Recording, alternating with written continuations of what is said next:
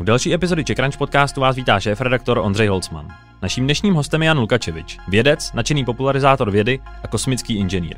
Když zrovna nebádá o Marsu nebo jiných planetách, rozdává energii lékařům a loni se dostal do prestižního výběru NATO Young Leaders, aby radil samotnému generálnímu tajemníkovi. V podcastu se bavíme o tom, kdy člověk přistane na Marsu, co si myslí o Elonu Muskovi i o jeho plánech na podporu české vědy.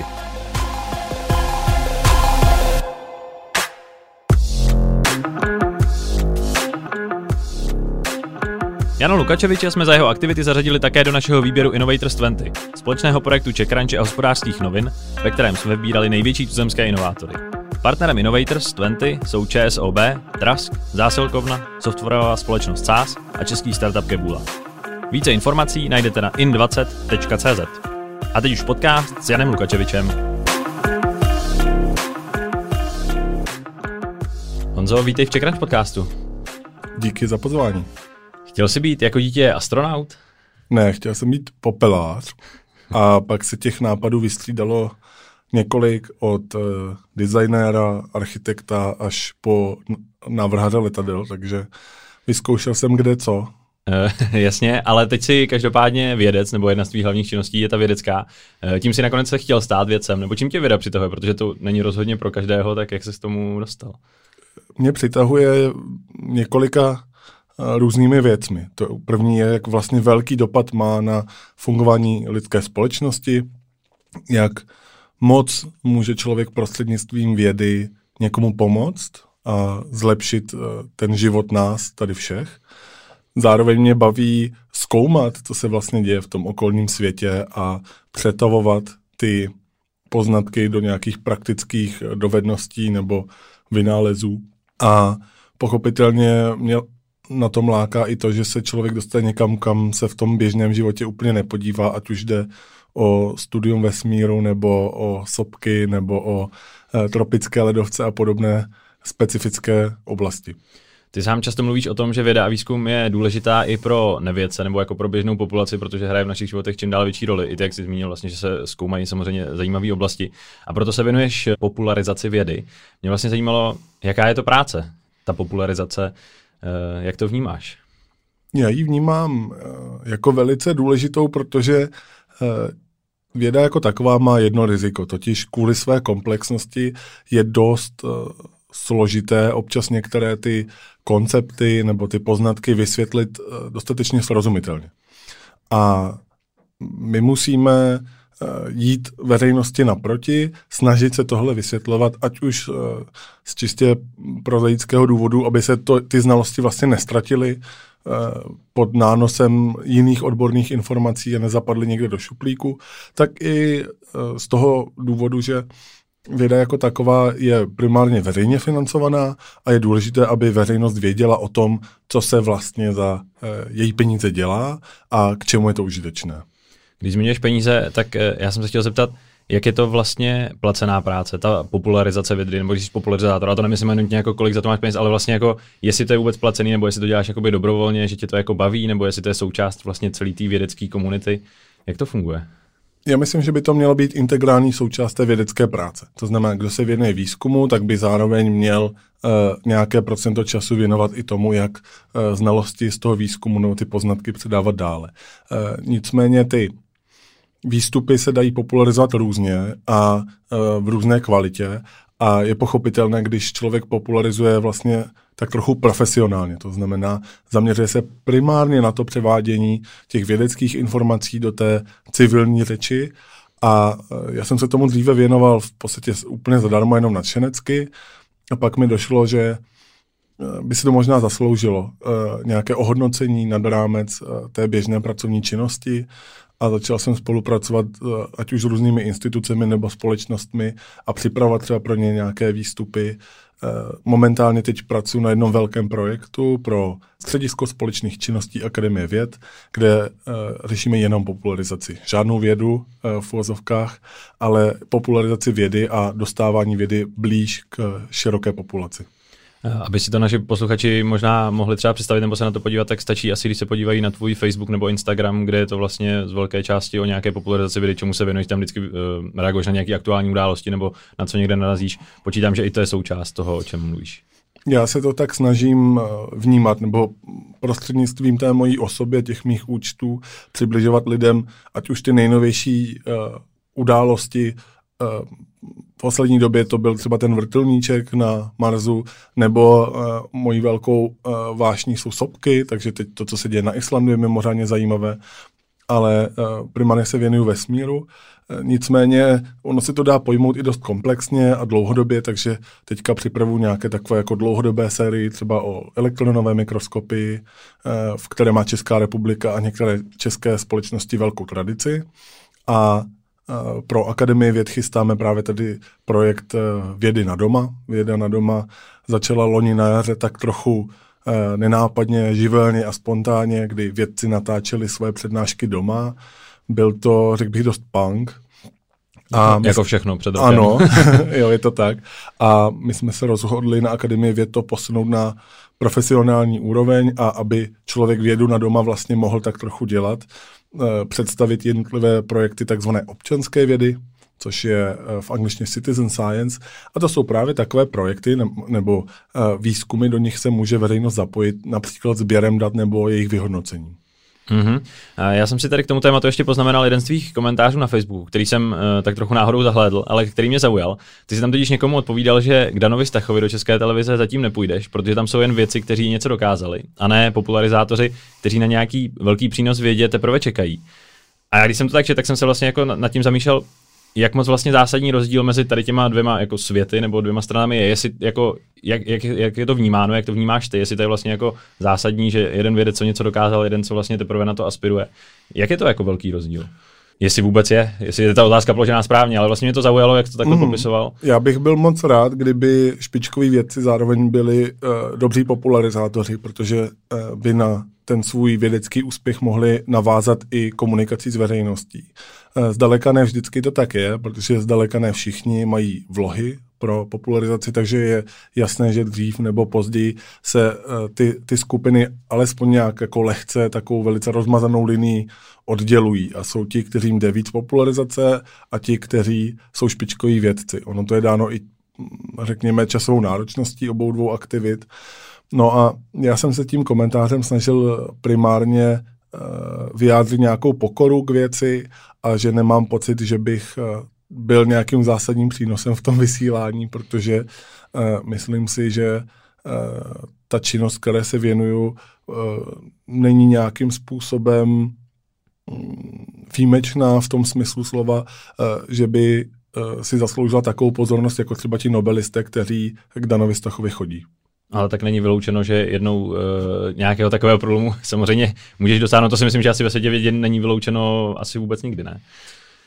Eh, to je pravda. A eh, myslím si, že eh, nás žádným způsobem nediskvalifikuje, že jsme v České republice a že naopak i tady v České republice jsou vědecké týmy na naprosto špičkové světové úrovni, které krouží okolo tady těch velkých úspěchů, jakkoliv by se nám určitě hodilo, kdyby ta věda byla lépe financovaná a byla jí přikládána větší pozornost, jak v v oblasti těch prostředků, eh, tak eh, v těch médiích jako takových, byť vlivem eh, koronavirové pandemie v posledním roce, se přece jenom ten mediální řekněme, fokus trochu více upřel právě směrem vědy, protože lidem pomalu, ale jistě začíná docházet, jak důležitá vlastně pro ně věda může být. A když zmiňuješ to, že nás vlastně nediskvalifikuje, eh, že jsme z České republiky, tak ty jsi kosmický inženýr, jestli to říkám správně. Tak eh, mě vlastně zajímalo, čemu se takový kosmický inženýr věnuje a čemu se vlastně věnuje obzvlášť v České republice. Uh-huh. Já jsem teda vystudoval strojní inženýrství, abychom tady ne, nezaváděli, nebo respektive abychom to jenom upřesnili a nikdo to nemohl nějak brát doslovně. Nicméně už od těch studentských let jsem se věnoval právě výzkumům spojených, spojených s vesmírem. A takový kosmický inženýr se primárně věnuje návrhu, konstrukci případně i kompletaci toho kosmického hardwareu. Eh, to znamená, eh, moje úlohy v těch týmech většinou byly navrhnout eh, nějakou komponentu nebo nějaký složitější systém, vymyslet to konstrukční, konstrukční řešení a podílet se třeba i na té realizaci, když to nebylo příliš složité a nevyžadovalo se to nějaké, řekněme, příliš náročné výrobní prostředky. Protože Česká republika rozhodně není žádná vesmírná velmoc. Na druhou stranu tu vzniká stále více startupů, nebo sem přichází hodně firm ze zahraničí, kteří se, nebo které se vesmírným průmyslem zabývají. Čím si to vlastně vysvětluješ? Nebo ty se v tom vlastně světě pohybuješ takhle jako na první dobrou, to zní trošku furt jako nepochopitelný propojení možná. Mm-hmm. No, já bych možná si dovolil oponovat uh, tomu tvrzení ohledně velmoci. Ono se to možná nezdá tady zevnitř nebo nezasvěceným, ale celosvětově uh, těch zemí, které mají tak robustní průmyslovou a vědeckou základnu v tom kosmickém uh, výzkumu a průmyslu moc není.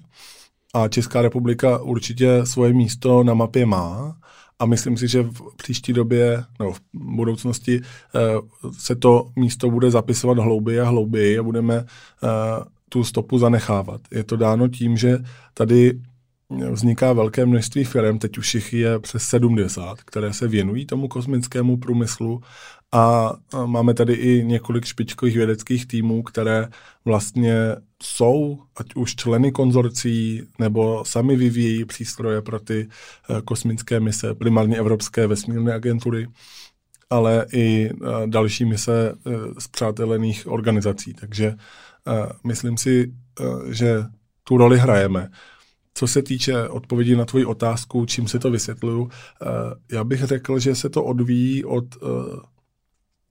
toho, že jsme už udělali ten první krok, že vesmír se nějakým způsobem demokratizuje, že se snižují náklady na vysílání nákladu do vesmíru, nebo toho, toho užitečného nákladu, jak se říká, a Eh, že je přístupnější a tím pádem ty bariéry se snižují a uh, už to ne, nevyžaduje tak ohromný skok uh, vpřed a odpoutání se od země, aby uh, se nějaká firma třeba pustila do vývoje nějakých uh, nových komponent nebo uh, tak um, podobně. Takže to, to může být jedno z vysvětlení. Druhým je, že si ten vesmír zasluhuje větší a větší pozornost třeba i mediálně a myslím si, že tu máme eh, v tom oboru více lidí, kteří eh, lidi dostatečně inspirují a mohou je navnadit, aby se jak už jako studenti zapojili do nějakých aktivit, nebo eh, když jejich společnost má třeba nadbytečnou kapacitu, aby se třeba vypravila tímto směrem.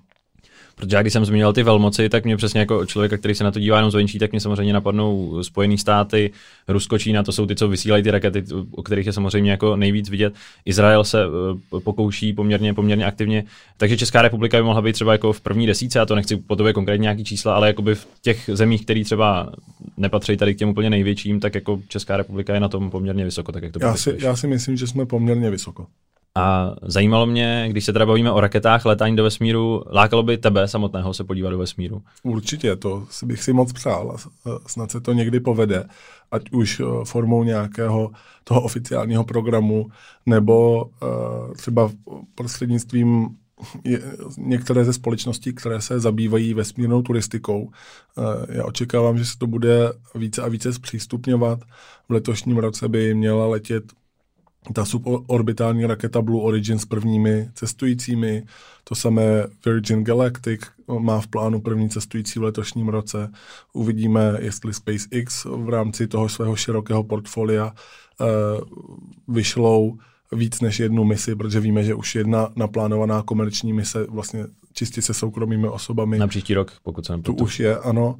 Uh, ten, a možná, že i na podzim letošního roku. No, možná to posunulo, je to, mm. je to možné. Uh, takže Eh, to bude přibývat a čím více lidí se tam vypraví, tím eh, více se budou snižovat i náklady na ty jednotlivé lety a stane se to zase přístupnějším. Pochopitelně to asi nebude eh, jako letět, podívat se do Španělska na víkend, ale přeci jen se to stane přístupnějším, což může mít poměrně velký přínos pro naši planetu. To zní naprosto paradoxně, ale je opakovaně dokázáno, že ti, co se do vesmíru vypravili, tak zažijí něco, čemu se v angličtině říká overview efekt, neboli uh, jakýsi efekt nadhledu.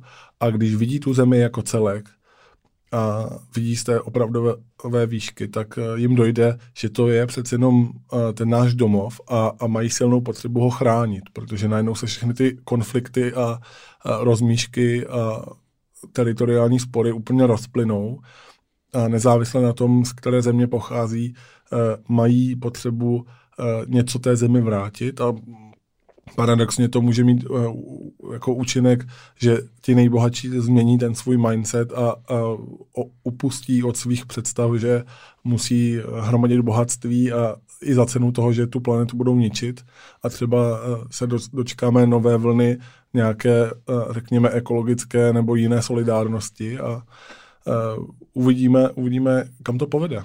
A ty efekty budou moc být samozřejmě i vědeckého charakteru, což je, což je asi logický, když se to bude takhle demokratizovat.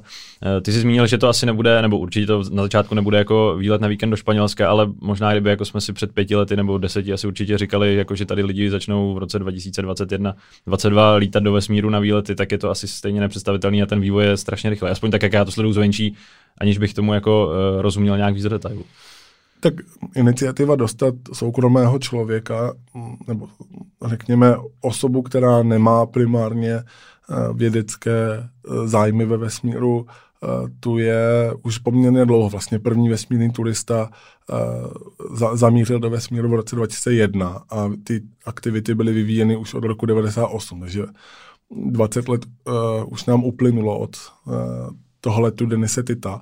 Nicméně v těch posledních letech eh, to nabírá na obrátkách a myslím si, že se máme na to těšit. A co se týče těch letů do vesmíru a podobných aktivit, tak uh, mě taky zaujalo, že jsi někde zmiňoval, že stále slýcháš, že by se mělo míň utrácet třeba právě za kosmické aktivity a víc za ochranu planety, uh, které kosmický výzkum a průmysl údajně nepomáhá, nebo podle některých. Ty si tam zmiňoval v tom krátkém textu, že opak je pravdou. Jak to vlastně spolu vzájemně souvisí a jak si tyhle ty dva světy mohou, mohou vypomáhat? Eh, je zajímavé, že tohle se ke mně opravdu dostává jako opakovaně a v podstatě u každé větší nebo progresivnější kosmické mise eh, někdo do komentářů tohle připíše a vytváří se tady tahle zvláštní eh, černobílá realita, kdy buď chráníme planetu, nebo lítáme do vesmíru. Ale ono to vlastně tak vůbec není a ty jednotlivé činnosti vůbec nejsou v protikladu. Naopak, eh, prostřednictvím kosmického výzkumu a pozorování Země eh, jsme byli schopni začít vlastně registrovat, že tady dochází k nějakým eh, dalekosáhlým řekněme, makroskopickým změnám, že se tady mění klima, protože jsme mohli pozorovat jak tedy změnu teplot, tak tání ledovců, ale i uh, změny množství jednotlivých plynů v naší atmosféře. Uh, odlesňování a vůbec uh, dopad člověka na naši planetu. To všechno uh, můžeme pozorovat z vesmíru. A to je jenom jenom aspekt, uh, který přispívá řekněme, ochraně planety jako takové. Dalším je, že prostřednictvím kosmických technologií se nám daří vyvíjet nové a nové vynálezy, které jsou udržitelnější, více recyklují zdroje. A to je čistě dáno tím, že pokud se do vesmíru vypravíte, tak si tam nemůžete vzít daleka všechno. A musíte opravdu víc málem. A když už to málo tam máte, tak se ho snažíte využít na, na prosté maximum. A to je e, něco, co by lidé si možná zasloužili více zapsat e, do svého přemýšlení nad tím, jak pracují se zdroji tady na Zemi, protože ta zdánlivá hojnost vlastně způsobuje, že nejsme úplně hospodární a vzniká neuvěřitelné množství odpadu. No a v neposlední řadě jsou tady uh, technologie, které nám umožní prostřednictvím snímkování země a analýzy pomocí strojového učení a, a takzvané umělé inteligence uh, tu naši činnost plánovat efektivněji a tím pádem zase tu planetu výrazně méně zatěžovat. Ať už jde o efektivní zemědělství nebo takzvané precizní zemědělství nebo plánování logistiky, velkých námořních lodí, ale i třeba kamionové dopravy, anebo třeba alokování jednotlivých eh, zdrojů tam, kde jsou potřeba při nové výstavbě, aby se naplánovalo, jak bude ta budova poháněna a aby byla co nejvíc energeticky šetrná. To se týká uh, například družicových technologií nebo snímků, které se díky tomu pořizují. Uh, a mě tady v tom kontextu zajímalo, uh, co si vlastně myslíš, nebo co říkáš na iniciativy Elona Muska s jeho Starlinkem, což jsou vlastně jako další druh družic, se kterým chce šířit po celé zemi internet. Uh, je to taky další jako správný krok, jak využít ty možnosti, co ty technologie, co máme? Jakkoliv tady obecně ten kosmický výzkum a průmysl chválím, tak speciálně u Starlinku jsem dost na pochybách, jestli to bude mít uh, tu přidanou hodnotu a jestli uh, to nespůsobí víc problémů, než uh, kolik to přinese benefitů, protože jakkoliv se dá považovat za benefit to, že se internet rozšíří na místa, kde nebyl, tak to může mít docela vážné socioekonomické dopady na tyto konkrétní oblasti, které třeba neprošly nějakou, nějakým postupným přivykáním a, a nějakou, řekněme, mediálně gramotnostní výbavou, v tom smyslu slova, že víme sami dobře, co se děje s naší populací, když tu působí dezinformace a volně se tady šíří tyto informace. A je jen těžko představovat si, co se může dít do zemí, kde vlastně nebyli zvyklí získávat informace v takovémhle ohromném objemu a jak budou třeba reagovat na nějaké nově cílené, speciálně vyvinuté dezinformační kampaně právě na oblasti, kde se třeba už teď nějakým způsobem soupeří o zdroje. A dalším aspektem je pak vlastně zaplňování toho kosmického prostředí našich oběžných drah, protože ten nárůst je v podstatě exponenciální a hrozí tady nejrůznější srážky a z toho vyplývající vlastně znečištění Eh, toho bezprostředního okolí Země, které by naopak eh, znemožnilo ten vesmír eh, a přístup do něj mm, všem, protože by si ho zase mohli dovolit jenom ti, kteří mají náklady na to ten vesmír čistit a případně vyvíjet takové družice, které odolají těm nárazům toho kosmického smetí to zanesení uh, té oběžné dráhy uh, je velké téma vlastně ve vědecké obci. Mnoho právě věců to zmiňuje jako potenciální problém, i protože nejenom Elon Musk, který se chystá uh, vypustit tisíce těch družic, ale připojuje se také Jeff Bezos a další, takže to asi možná může být další problém. Myslíš, že tady v tom ohledu, až k Elon jeho aktivitám a dalším se ještě asi dostaneme, ale je Starlink vlastně jenom v úzovkách čistě business, v tom, že to jako není nějaký velký vědecký přínos, vlastně jako vyšle družici, pošle na zem internet, nebo je v tom nějaká jako přidaná hodnota, tak jak si vlastně popisoval ty různé technologie? Já speciálně u Starlinku vidím spíš problémy ne, než nějaké zásadní přínosy, protože se jedná o telekomunikační družice. Tam, kdybych se jako hodně, hodně snažil, tak si dovedu představit, že on tím nějakým způsobem odladí tu technologii, aby to bylo efektivnější, aby to třeba natolik nekazilo pozorování uh, ve směru právě ze země, protože ty stopy, které odlesky těch družic na zemi zanechávají třeba na těch fotografiích, jsou dost, dost uh, viditelné. Uh, možná mu to pomůže nějakým způsobem zase zdokonalit tu jeho technologie vynášení družic do vesmíru, protože každý let s Starlinkem je zase další zářez na pažbě pro jeho rakety, které zase se tím můžou o něco uh, zlepšit, ale uh, přijde mi, že ty přínosy jsou opravdu uh, zanedbatelné v porovnání s těmi riziky, které to může mít. A když už se bavíme o Elonu Muskovi, tak se samozřejmě nemůžu nezeptat, jaký, co si o něm myslíš, nebo jeho aktivitách, když se zase zůstaneme třeba u vesmíru, ale jestli klidně můžeme to komentovat i šířej. A jestli je nějaký rozdíl, co si jako o něm myslíš, nebo jestli mu třeba fandíš nebo nefandíš jako, jako Honza Lukačevič a jako kosmický inženýr, jestli ty náhledy jsou, jestli ty náhledy se lišejí nebo jsou stejný. Pro mě je vlastně hrozně problematickým člověkem, protože u mě hraje velkou roli to, je, co já vidím uh, jako výstupy a co já vidím jako nějaké vize.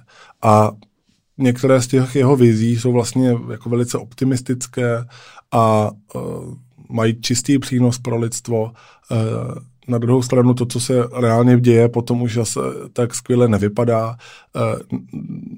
Trochu mě mrzí, že u něho ví, jako velkou roli hraje marketing jako takový a vlastně tu, tu oblast eh, toho kosmického výzkumu a průmyslu eh, tímhle způsobem částečně křiví a že se okolo něho vytváří poměrně dost toxická komunita různých podporovatelů, protože krom normálních lidí, kteří fandí těm aktivitám, je tam taky početná skupina lidí, kteří jsou až fanatičtí zastánci a, a on si vlastně v tomhle skoro až libuje a, a nesnaží se proti tomu nějak aktivně bojovat. Tak to, to je pro mě jako výrazné mínus. E, to, co se mi ovšem líbí, je, že e, opravdu posouvá e, minimálně ten obor dopředu, jako nadšeně sleduju v podstatě jakýkoliv let těch testovacích lodí Starship a vždycky mám zapnuto několik monitorů s různými streamy, abych to, aby mi nic neuteklo. Na druhou stranu, jako ve mně se to fakt vlastně mele, protože některé věci, co dělá, jsou mi velice sympatické, ale některé, některé jeho kroky nebo způsob vyjadřování mi přijdou vyloženě nešťastné a nejsem si jistý, jestli se tady vlastně vůbec dá udělat nějaký hodnocení eh, Ilona Muska jako člověka, protože uh, my pořád nevíme, kam to vlastně směřuje. A, nějak, na, možná, že na nějaký hodnocení vlastně příliš brzo. Vy máte s Elonem Muskem společné asi minimálně to, že vás oba fascinuje nebo zajímá Mars, nějakým způsobem se mu, se mu věnujete. Eh, o tom, že chce eh, Elon Musk ideálně za pár let na rodou planetu letět lidskou posádkou, víme o té jeho vizi, ale jak moc je to opravdu realizovatelné, protože teď, nebo nejenom teď, ale či jak více o tom mluví, tak jedním vůbec bezmezně věří, že to musí dokázat stejně jako spoustu dalších věcí předtím, ale mnoho vědců zároveň namítá, že byť o tom mluví Musk, jako že to bude relativně easy job, tak doletět a vůbec přistát na Marsu a žít tam nebude vůbec tak jednoduchý. Jak to vidíš z toho pohledu, to, že Mars zkoumáš poměrně, poměrně podrobně? My se vlastně dostáváme obloukem zpátky k, toho, k tomu jeho marketingu, protože on eh, je vlastně vyhlášený tím, že eh, v rámci eh, namlsání té široké veřejnosti je ochotný prostě prezentovat termíny, které jsou naprosto nerealizovatelné, nesplnitelné. Je to taky jako veřejným tajemstvím, že když ohlásí nějaký rok, tak si automaticky můžeme připočítat nejméně pět let a tím svým způsobem dělá medvědí službu nejrůznějším vědeckým týmům a agenturám, které se snaží držet trošku realističtějších scénářů a, a být konzervativní v těch svých odhadech a často jim to bývá otloukáno o hlavu, tak Musk to zvládne za dva roky, tak proč vy ne taky, proč vám to trvá pět nebo deset let, ale uh, zatímco oni to zpravidla za těch pět nebo deset let uh, jsou schopni stihnout, tak on se dostane na ten samý čas, akorát v mezičase k tomu průběžně dělá kampaň. a, a je otázka, jestli to je věc spojená s jeho osobností, že, ho, že prostě to je takový jeho přístup, nebo jestli to je částečně nějaký kalkul, který mu umožňuje získávat prostředky. Co se týče Marsu samotného, tak uh, já si myslím, že se tam uh, ty jeho kosmické lodě dostanou, ale určitě to nebude tak brzo, jak naznačuje nebo jak deklaruje. A že to bude výrazně problematičtější. V tomhle jsem zajedno spíš s tou širokou veřejnou nebo s širokou vědeckou veřejností, eh, protože těch zádrhelů a nástrah tam číhá fakt ohromné množství, ať už se bavíme o radiaci, eh, nebo o délce letu, o práce se zdroji, eh, ať už jde o vodu, kyslík nebo o potraviny a tak dále a tak dále. A mm, to všechno bude muset vyřešit, pokud to chce dělat vlastně tak trochu na vlastní triko. A myslím si, že zatím ani jako nemá uh, tolik lidských zdrojů, aby se věnoval i těm jiným činnostem, které jsou naprosto komplementární pro úspěšné zvládnutí té mise. A myslíš, že může uh, fungovat nebo vypadat naše přistání a život na Marsu jako ve filmu Martian? A to zmiňuji, protože vlastně jako veřejnost většinou asi promítne přesně tyhle ty obrázky, kde to jako vypadalo, nebo minimálně věrohodně, tak jak se o tom mluví, jak by to mohlo fungovat na Marsu. Je něco takového jako reálný, že by to takhle mohlo vypadat? Já vnímám, že tato vize je jako z těch konzervativních a že je poměrně blízká tomu, jak to asi bude, že to nebudou žádné velké kolonie, prostě stovek uh, nebo vysokých desítek lidí, ale že půjde, uh, půjde v prvé řadě hlavně o vědecké týmy, které tam v nějakých relativně malých základnách uh, s, řekněme, dost úsporným zázemím budou získávat nějaké vzorky a analyzovat to prostředí a připravovat Mars jako takový třeba pro další lety jiných vědeckých týmů a že to bude ta vize těch příštích několika desítek let, protože eh, jako přínosy eh, přítomnosti nějakého nekvalifikovaného člověka na Marsu jsou v tuto chvíli vlastně naprosto minimální a ty náklady jsou úplně astronomické. A museli bychom řešit velké množství problémů spojených, ať už vlastně s tím jako způsobem uspořádání té místní společnosti, tak uh, s tím, jak vlastně Eh, s těmi lidmi pracovat v případě jako eh, prozby nebo eh, přání vrátit se zpět a podobně. Takže už jenom to přivyknutí na to prostředí Marsu může být velký oříšek a zůstat tam a organizovat se nějak smysluplně, to je společenská debata, do které musíme přizvat psychologii, sociologii a právníky a řadu lidí napříč obory, aby, abychom se vyhnuli celé řadě eh, nešťastných budoucích rozhodnutí lidí, kteří tam zamíří.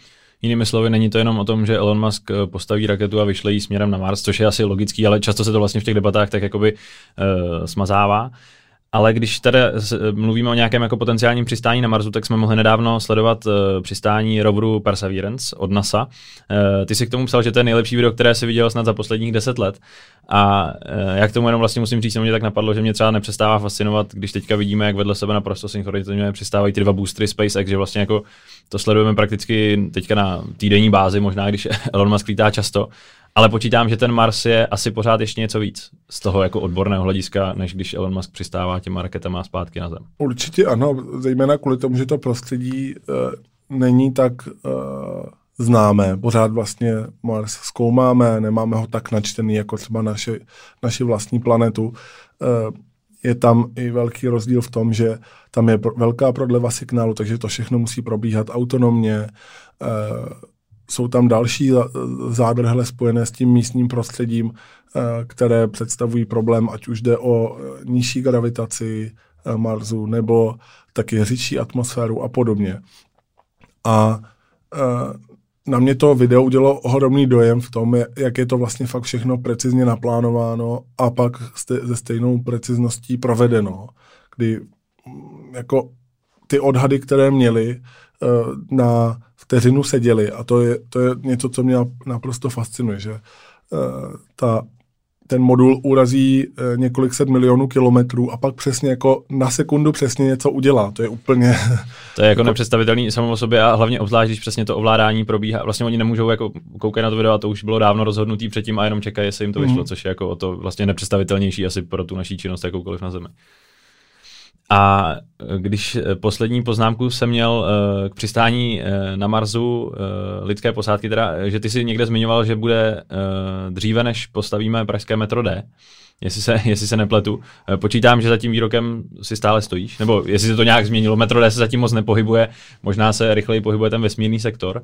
Tak já jsem teďka zaznamenal nějakou zprávu, že už se daří vykupovat ty pozemky a že už jsou zaneseny v územním plánu, který byl schválen polohy jednotlivých stanic.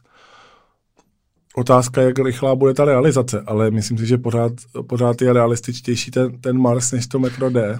Jako jasně, že tady nemáme žádné termíny, takže je to spíš takový jako až uh, neuvěřitelný jako srovnání, že se bavíme o výstavbě metra, což je v úvozovkách jenom vyhloubení tunelu na planetě Zemi a na přistánické posádky na Marsu.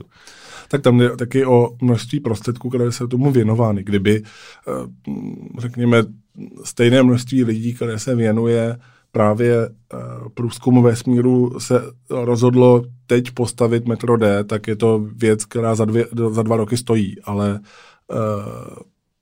zase musíme chápat tady ten širší kontext a já bych jako nechtěl zastupitelům hlavního města Prahy nějak zazlívat, že něco dělají pomalu. Prostě uh, ty věci mají nějaký plán, jsou nějak rozvrženy a uh, musí, musíme se tomu spíš přizpůsobit, nebo to můžeme pohledu nějaké aktivní občanské společnosti se snažit ovlivnit, ale to je tak všechno. A poslední poznámka k Marzu eh, ohledně tvé činnosti si myslím poměrně důležitá je, že ty jsi založil eh, nebo stojí za laboratoří Marsonaut, eh, kde jste se vlastně věnovali pěstování rostlin v podmínkách jako na Marsu, což minimálně na nějakých záběrech, co se mi vlastně připomínalo i ten film Martian. Bylo to něco podobného, vlastně, že jste zkoušeli, jestli to, co bylo vidět v tom filmu, nebo vy jste se asi neinspirovali filmem samozřejmě, ale jestli něco takového bude možné v těch podmínkách?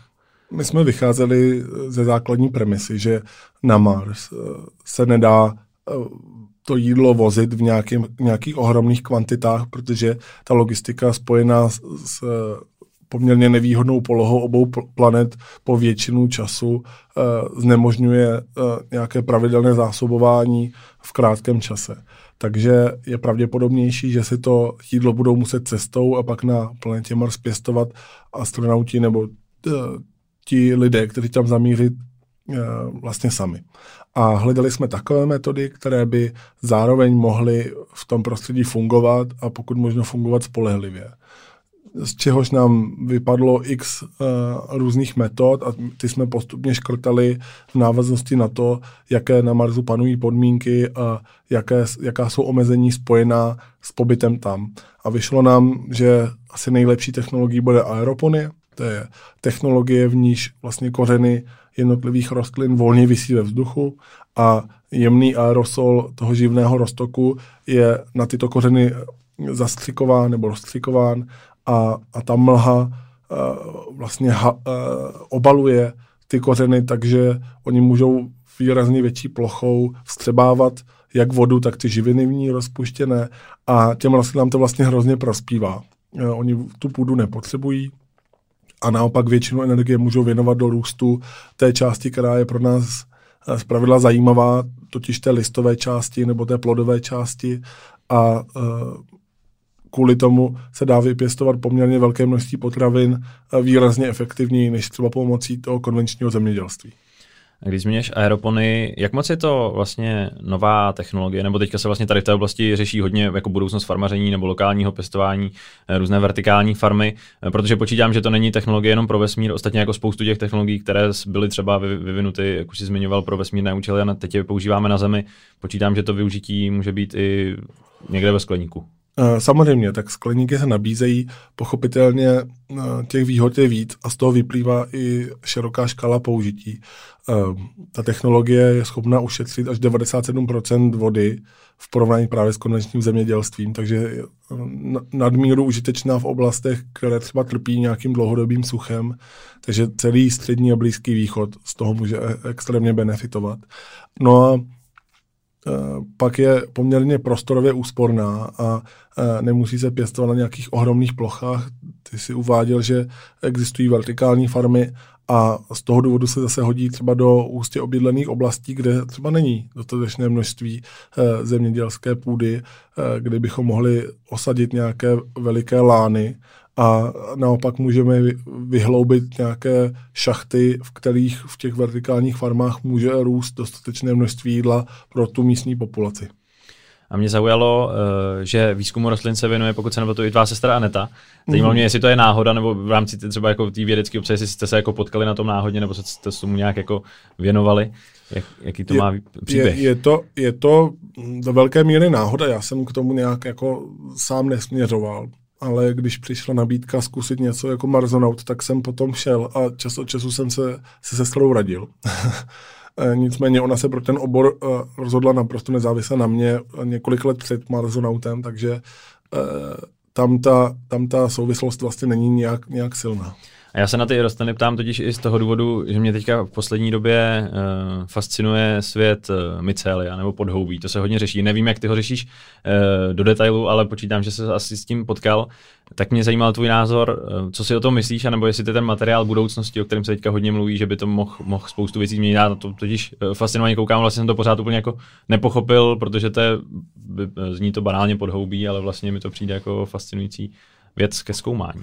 Ono se ukazuje, že mycelium nebo mykorýza, to znamená nějaké to, nějaké to podzemní prostředí v bezprostředním okolí těch kořenů může hrát velkou roli a ovlivnit kvalitu toho, co vlastně roste nad uh, zemí. A že rostliny, které jsou třeba v příliš sterilním prostředí, uh, tak uh, řekněme nepodávají takové v úvodzovkách výkony. My jsme třeba i u nás v laboratoři právě řešili, abychom eh, nezastřikovali ty kořeny příliš velkým tlakem a nesplachovali z těch kořenů i to, co tam eh, přirozeně roste, protože ta, eh, ta komunikace mezi těm, těmi bakteriemi a těmi houbami, které obrůstají ty kořeny, je podle všeho důležitá. Já předesílám, že to není můj obor, takže v tom jsem naplno Eh, důvěřoval mým kolegyním, které se eh, tomuto věnovali. Eh, nicméně myslím si, že i v téhle oblasti se ještě můžeme dozvědět hromadu informací a může to zásadním způsobem ovlivnit to, jak třeba právě zemědělství funguje. Pojďme se teďka přesunout uh, od vesmíru k tvé další teďka aktivitě, která tě asi naplňuje, nebo podle toho, co jsi, co jsi mi říkal, uh, naplno. Ty se totiž dostal do prestižního výběru na to Young Leaders, uh, což jsou mladí lídři z celého světa, kteří radí samotnému generálnímu tajemníkovi na to a těm nejvyšším, nejvyšším lidem v Severoatlantické alianci. Eh, mě vlastně na začátek zajímalo, jak velký to je eh, pro tebe úspěch, že jsi mezi 14 takovým lidem, nebo nevím, jestli úspěch je to správné slovo, ale byl to výběr vlastně z celého světa. Jak ses, eh, jak ses tam dostal a jak si to považuješ? Nebo jestli to je vlastně nějaký jako zásadní milník, nebo to přišlo jako z čista jasna, využil si tu situaci? Pro mě to bylo uh, velkým překvapením, že se ta, celá ta věc podařila. Do toho výběru jsem se dostal prostřednictvím Aspen Institutu eh, Central Europe, eh, který sídlí tady v Praze, a který právě v NATO oslovili, aby eh, nominoval několik svých členů právě do toho výběru. Na to obecně postupovalo tak, že chtěli do toho výběru právě lidi napříč různými leadershipovými programy ze všech členských zemí se, sehnali potom několik eh, stovek lidí a eh, několik desítek nominantů v tom užším výběru, z nichž potom vybrali právě těch 14, eh, kteří společně pracovali na jakémsi reportu nebo takovém dokumentu souboru doporučení právě pro generálního tajemníka. A já si toho velmi považuji, protože to zaprvé pro mě bylo velkou ctí a velkou zodpovědností pomáhat takovému množství lidí, protože v Severoatlantické alianci žije téměř miliarda lidí.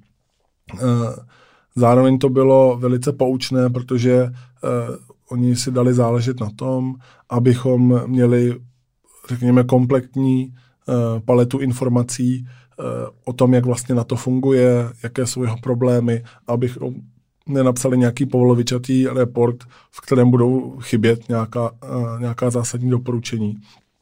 A uh, vlastně celý podzim a uh, úvod tohoto roku jsme trávili téměř obden na různých školeních, videokonferencích a podobně, kde jsme získávali tyhle cené informace a myslím si, že jsem mm, asi se dlouho tak intenzivně neučil něco, čemu, čemu jsem se předtím tak moc nevěnoval. Na druhou stranu, eh, když jsme pak ten report sepisovali, tak se ukázalo, že i ta naše expertiza a naše pohledy na věc napříč těmi obory, protože každý z nás byl z úplně jiné oblasti, eh, vlastně velice dobře fungují a jsem rád, že jsem mohl vlastními eh, názory, vlastními rozhodnutími a obecně vlastním přispěním eh, ten, ten report udělat hodnotným, protože já jsem vedl pracovní skupinu zaměřenou na uh, emerging and disruptive technologies, tedy ty vznikající a disruptivní te- technologie a speciálně soubor těchto doporučení zanechal to hluboký dojem a generální tajemník Stoltenberg ta naše doporučení velice často používá při nějakých svých výstupech a Eh, při přípravách třeba na nadcházející na to summit teď v červnu letošního roku.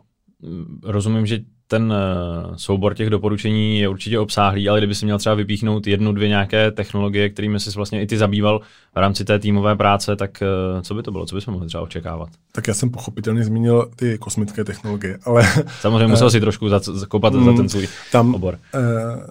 Tam je důležitější, mm, řekněme, snažit se změnit mindset, který Severoatlantická aliance a uh, hlavy států, potažmo ten vojenský a politický leadership uh, mají stran technologií jako takových, protože uh, tady stále přežívá jakýsi zastaralý pohled na věc, že uh, hybatelem pokroku jsou právě státy nebo nadnárodní organizace a různé agentury, které se tomu dlouhodobě uh, věnovaly.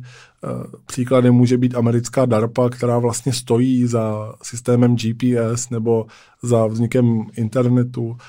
Nicméně doba se výrazně změnila a uh, ty technologie už nevznikají pod rukama právě v nějakých tajných organizacích, ale vznikají v tom akademickém prostředí, vznikají v soukromém sektoru a je potřeba, aby na to jako takové obrátilo svůj směr a nevstupovalo uh, do toho prostředí jaksi reaktivně, to znamená pouze přijímalo to, co k němu přijde, ale uh, mělo výrazně proaktivní přístup a vyhledávalo ty technologie v rané fázi vývoje, a, aby je mohlo co nejrychleji adoptovat, protože v okamžiku, kdy se dostanou už, řekněme, na ten běžný trh, tak už je tak trochu pozdě. Protože v tu chvíli už je výrazně složitější si tu technologii přisvojit, nějakým způsobem z ní udělat tu konkurenční výhodu a zároveň ji rozšířit napříč Severoatlantickou aliancí eh, tak, aby eh, ji neměli eh, ať už soupeři nebo konkurenti naší aliance. Takže to, to byl jako velké gro celé té naší kapitoly, změňte tenhle přístup. A od toho se odvíjely uh, další doporučení, které mluvily o tom, že bychom třeba měli uh, založit nějaký ekosystém, který tady tu včasnou adopci a včasnou identifikaci bude zprostředkovávat. Uh, případně uh, doporučení týkající se digitalizace a práce s těmi velkými daty, jak se, jak se tomu asi v češtině říká. Asi big data, big data. data. Jo. Eh, a eh, pak pochopitelně akcent na některé konkrétní technologie, ať už jde o eh, kvantové počítače, kosmické technologie, biotechnologie, anebo hypersonické zbraně. Mě vlastně zaujalo, jak jsi zmiňoval, že ses eh, dlouho tolik neučil a ty jsi to i někde popisoval, že se vlastně o tom, jak funguje na to a jak ovlivňuje vlastně ty členské státy, jak to vlastně celý funguje, hodně naučil. Tak mě zajímalo, eh, jestli to lze nějak jako jednoduše schrnout, vlastně, jestli tam je něco, protože všichni nějak, jako nějak na to registrujeme, ale jestli tam bylo něco, co ti vlastně jako překvapilo, jak to může ovlivňovat třeba jako naše životy v Česku nebo možná i potenciálně v rámci celého toho regionu, jestli tam je něco, co vlastně stojí za vypíchnutí i tomu, jak se tomu vlastně věnujete, protože hodně lidí, nebo je to vnímáno jako nějaká mm, armádní složka nebo nějaká jako bezpečnostní obrana, ale počítám, že to asi není, není jenom to jediný. Uh já zahájím právě tím, co jsi řekl naposledy, že na to je často vnímáno širokou veřejností jako nějaká obraná organizace. Ale pro mě jako zásadním zjištěním bylo, že ta šíře jednotlivých aktivit je výrazně větší a nejde jenom o nějakou společnou koordinaci armád, ale na to funguje i jako velice dobrá eh, politická a eh, geoekonomická platforma, protože vystupuje jako velice kredibilní partner pro všechny organizace a jednotlivé hráče tady v tom, na tom globálním kolbišti. Takže když je potřeba koordinovat postup eh, v rámci nějakého globálního nebo alespoň regionálního problému, tak na to může hrát dost zásadní roli, aby eh, fungovala jako platforma právě pro dialog eh, i naprosto z nesvářených stran. A to pro mě bylo dost zásadní, protože ten aspekt my vlastně úplně pomíjíme, my zpravidla vidíme akorát vojenská cvičení. Dalším aspektem je to, že na to má velkou výhodu eh, v tom, jak robustní organizací vlastně je a eh, umožňuje těm členským státům vlastně dlouhodobě prosperovat. My se dostáváme do paradoxu tak já tomu říkám paradox infrastruktury. Dokud naše infrastruktura funguje, tak my ji nevnímáme jako jakkoliv důležitou. Dokud eh, silnice nemá výmoly nebo na ní ne, není dopravní nehoda, tak eh, si na ní nějak jako nesponeme a prostě po ní jenom jedeme. Dokud nám funguje vodovodní potrubí, tak nic neřešíme a má to uh, takový nepřímý negativní efekt, že máme pak tendenci zapomínat na podporu té infrastruktury jako takové. Jenže eh, pokud eh, nebudeme podporovat eh, tu infrastrukturu, konkrétně mm, fungování na to a přispívat mu, tak se může stát, že tu základní úlohu přestane plnit a najednou bude po veškeré prosperitě a míru, protože jsme se zkrátka nechali ukolébat a mysleli si, že to zvládneme i bez Severoatlantické aliance. A když bychom se ještě trošku vrátili uh, k vesmíru, protože vlastně v rámci, uh, v rámci té tvé činnosti v NATO uh, si zmiňoval nebo i nějakých tvých jako pohledů na věc, že by se i na to mělo vydat nějakým způsobem do vesmírného prostoru. Ty si vlastně hovořil o tom, že se tam už pustilo spoustu hráčů a nově i ti soukromí, což vlastně jako do, než začal lítat SpaceX a, a spol nebylo, nebylo vůbec reálné nebo představitelné. Jak, jak vlastně vidíš tady ten prostor, jako čekají nás nějaký, uh, nějaký souboje, uh, vojenské aktivity třeba ve vesmíru, nějaký jako souboje, to či, či vlastně ten prostor je? Na to jako takové se chce uh, vůči tomuto vymezit a naopak zabránit militarizaci vesmíru. A klíčovým uh, cílem je uh, umožnit ten demokratický přístup do vesmíru všem. To znamená, aby se nestalo, že si nějaká konkrétní země nebo organizace bude uzurpovat právo eh, na to, kdo do vesmíru může a kdo ne. a na to se chce postavit do role právě ochránce tady toho volného přístupu do kosmického prostředí, aby zabezpečilo, že ve vesmíru bude bezpečno a aby nikomu ten přístup odepřen nebyl. Proto musí vyvinout velké množství aktivit, protože ono vlastně jako takové žádnou roli zásadní do, do v tom kosmickém prostředí nemělo. Do posud jí hrály buď uh, jednotlivé země, nebo nadnárodní agentury, jako je třeba Evropská vesmírná agentura. Uh, proto jsme v tom našem reportu zmiňovali několik kroků, kterými se, uh, které může na to podniknout, aby se vydalo právě tímto uh, vytyčeným směrem. A jde primárně o to, aby si vytvořilo silnou pozici uh, kredibilního hráče Eh, v této oblasti, aby mu zkrátka dobře věřili jednotliví, eh, jednotliví další hráči, že je schopno eh, ten mír a to bezpečí a ten rovný přístup udržet. O těch, o těch vašich doporučeních bychom asi mohli debatovat ještě dlouho. Poslední věc, kterou jsem se chtěl zeptat, se týká procesování vědy nebo nějakého podpory financování výzkumu. Tedy si říkal, že by si rád taky na půdě na to otevřela, asi nejen tam. Jak velký to je vlastně dneska problém uh, globální, jestli no vlastně v Česku se třeba řeší nějaká podfinancovanost vědy, ale počítám, že to není jenom problém jako České republiky. Jak je to ve světě, jak je vlastně jako klíčový financovat vědu a výzkum? My můžeme rozpadnout ten problém na takové jako tři, tři podproblémy. Tím prvním je financování základního výzkumu. Uh, s čím se potýkají v podstatě věci v podstatě skoro na celém světě. E, jako základní výzkum tím, že neprodukuje nějaké jasné hodnoty bezprostředně a může trvat i desítky let, než se poznatky základního výzkumu dostanou právě do nějakého běžného užívání, tak se s tím potýká, řekl bych, skoro, skoro každý vědec. Druhým problémem je problémy vědců jako takových, totiž jaké postavení oni mají, Eh, jak jsou vnímány ty poznatky jako takové eh, a i v tom můžou hrát eh, roli finanční prostředky. Pochopitelně je důležité neplatit jenom ty výzkumy samotné, ale i ty výzkumníky a ty vědce.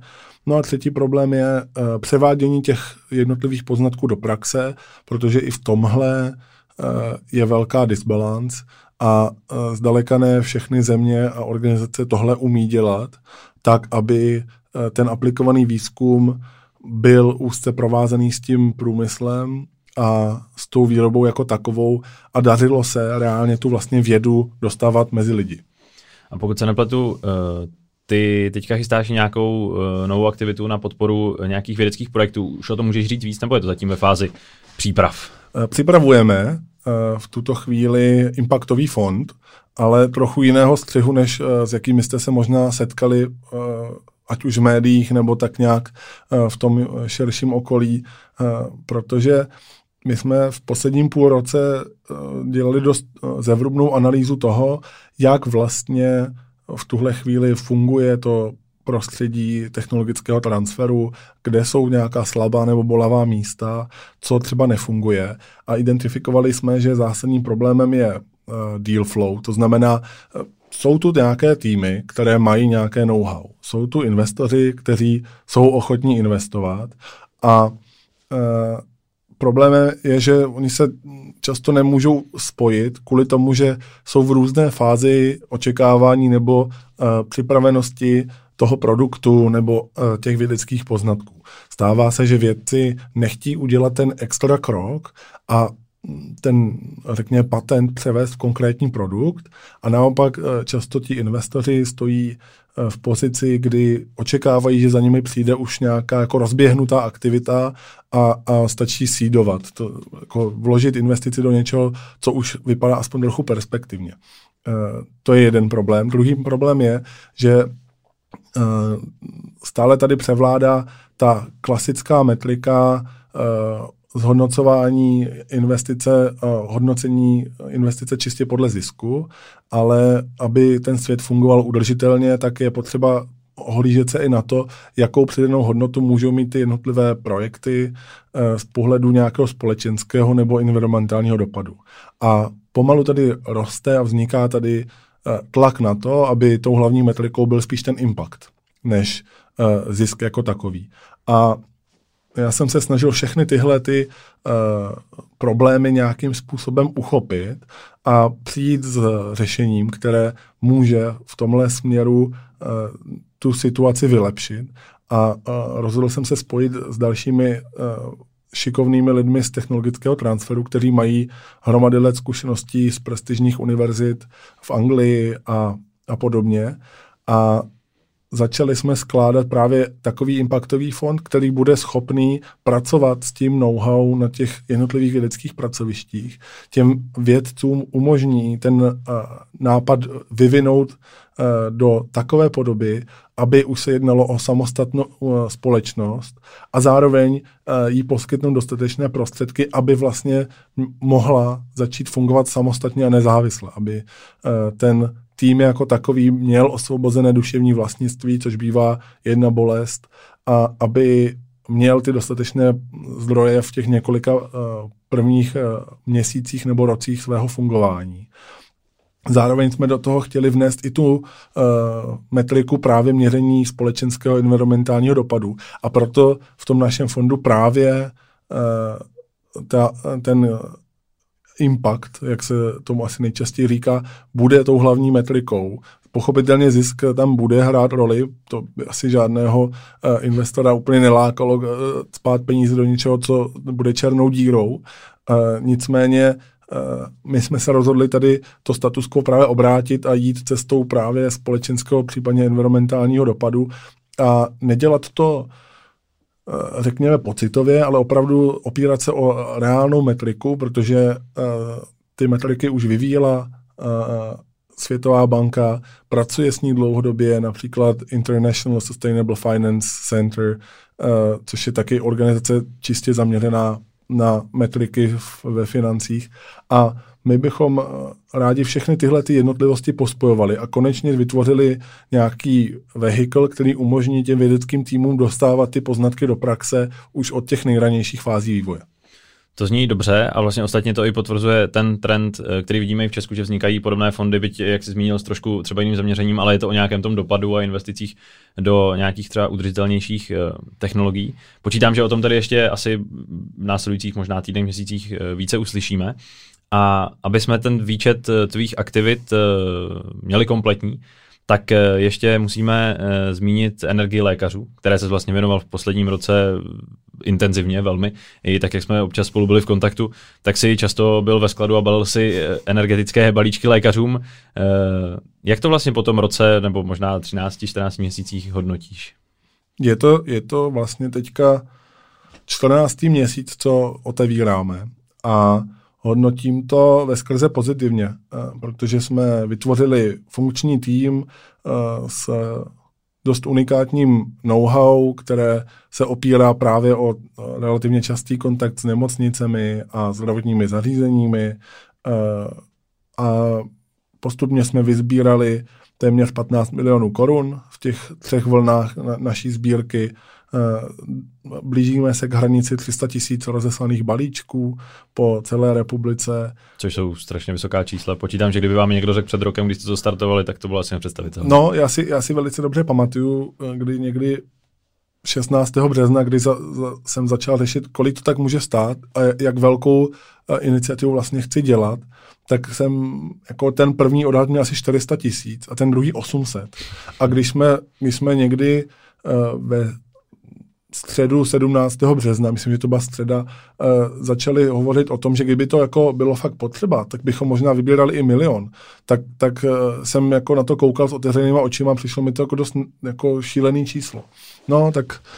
Nakonec je to ještě trošku větší. Nakonec je to ještě trošku větší a ta, ta sbírka, když se to posčítá, je vlastně největší covidová sbírka v České republice což, eh, což je vlastně jako poměrně uh, úctyhodný i na to, že jakoby jste v úvozovkách jenom posílali balíky, byť ty samozřejmě je tam kla, eh, zásadní ta logistika, ale že to vlastně ukazuje i na to, co se řešilo v průběhu uh, zejména toho prvního lockdownu, že vlastně jako Češi se na takovéhle věci dokážou složit a vnímají vlastně tu potřebu a že těch peněz se vybralo strašně velké množství. Je to tak a, a ty, ty si poznamenal, že to je triviální a vlastně při zvuku, jo, ten záměr je úplně, úplně, úplně primitivní. To znamená dostat uh, potraviny z jednoho místa na druhé a uh, vědět, kde pomůžou víc, než v nějakém skladu nebo u nějakého uh, koncového zákazníka.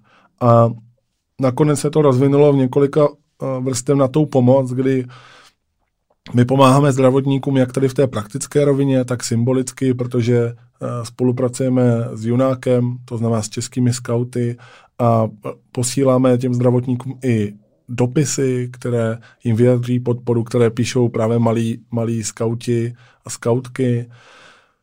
Eh, je tam pomoc těm českým firmám, protože eh, některé z nich taky dostali tvrdou ránu vlivem toho lockdownu a snížil se jim odbyt a my právě na malé a, české, eh, malé a střední české firmy míříme z pohledu těch partnerů.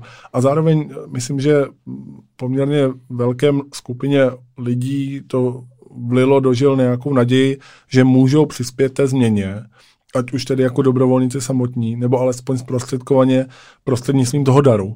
A můžou uh, se zapojit uh, a nějakým způsobem tu situaci zvrátit k lepšímu. A na závěr mě zajímá, tak jak to popisuješ, tak se vlastně kolem toho vytvořila velká uh, síla nebo velká vlastně masa lidí, velká, jako, velké hnutí možná. Uh, plánujete ho využít nějak dál do budoucna? My bychom byli moc rádi, je to uh, hlavní téma našich diskuzí, v podstatě celý závěr dubna a budeme se tomu věnovat i v příštích uh, týdnech až do konce května, protože máme naplánovaný konec té naší aktivity právě uh, se závěrem května. Bedlivě sledujeme všechna čísla, abychom pomáhali opravdu tak dlouho, jak jen bude potřeba. Nicméně chtěli bychom ten tým potom nasměřovat k nějaké další bohulibé aktivitě a pracovat buď s tím, že děláme logistiku někde jinde, anebo využít toho, že ten tým je velice sehraný, je ochotný vlastně se naučit i něco jiného a pomáhat, ať už nějaké jiné iniciativě, anebo identifikovat nový společenský problém a zase dál na té dobrovolnické bázi pomáhat řešit ten jiný problém. Skvěle, no tak se budeme těšit, co vymyslíte příště, s čím přijdete, kde budete pomáhat a díky za návštěvu Checkranch podcastu. Já moc děkuji za pozvání. Pokud se vám dnešní Crunch podcast líbil, můžete se ve vašich podcastových aplikacích přihlásit k jeho pravidelnému odběru a nezapomeňte ho také ohodnotit. Více informací o dalších hostech a inspirativní příběhy ze světa startupů, biznisu i technologií najdete na checkcrunch.cz.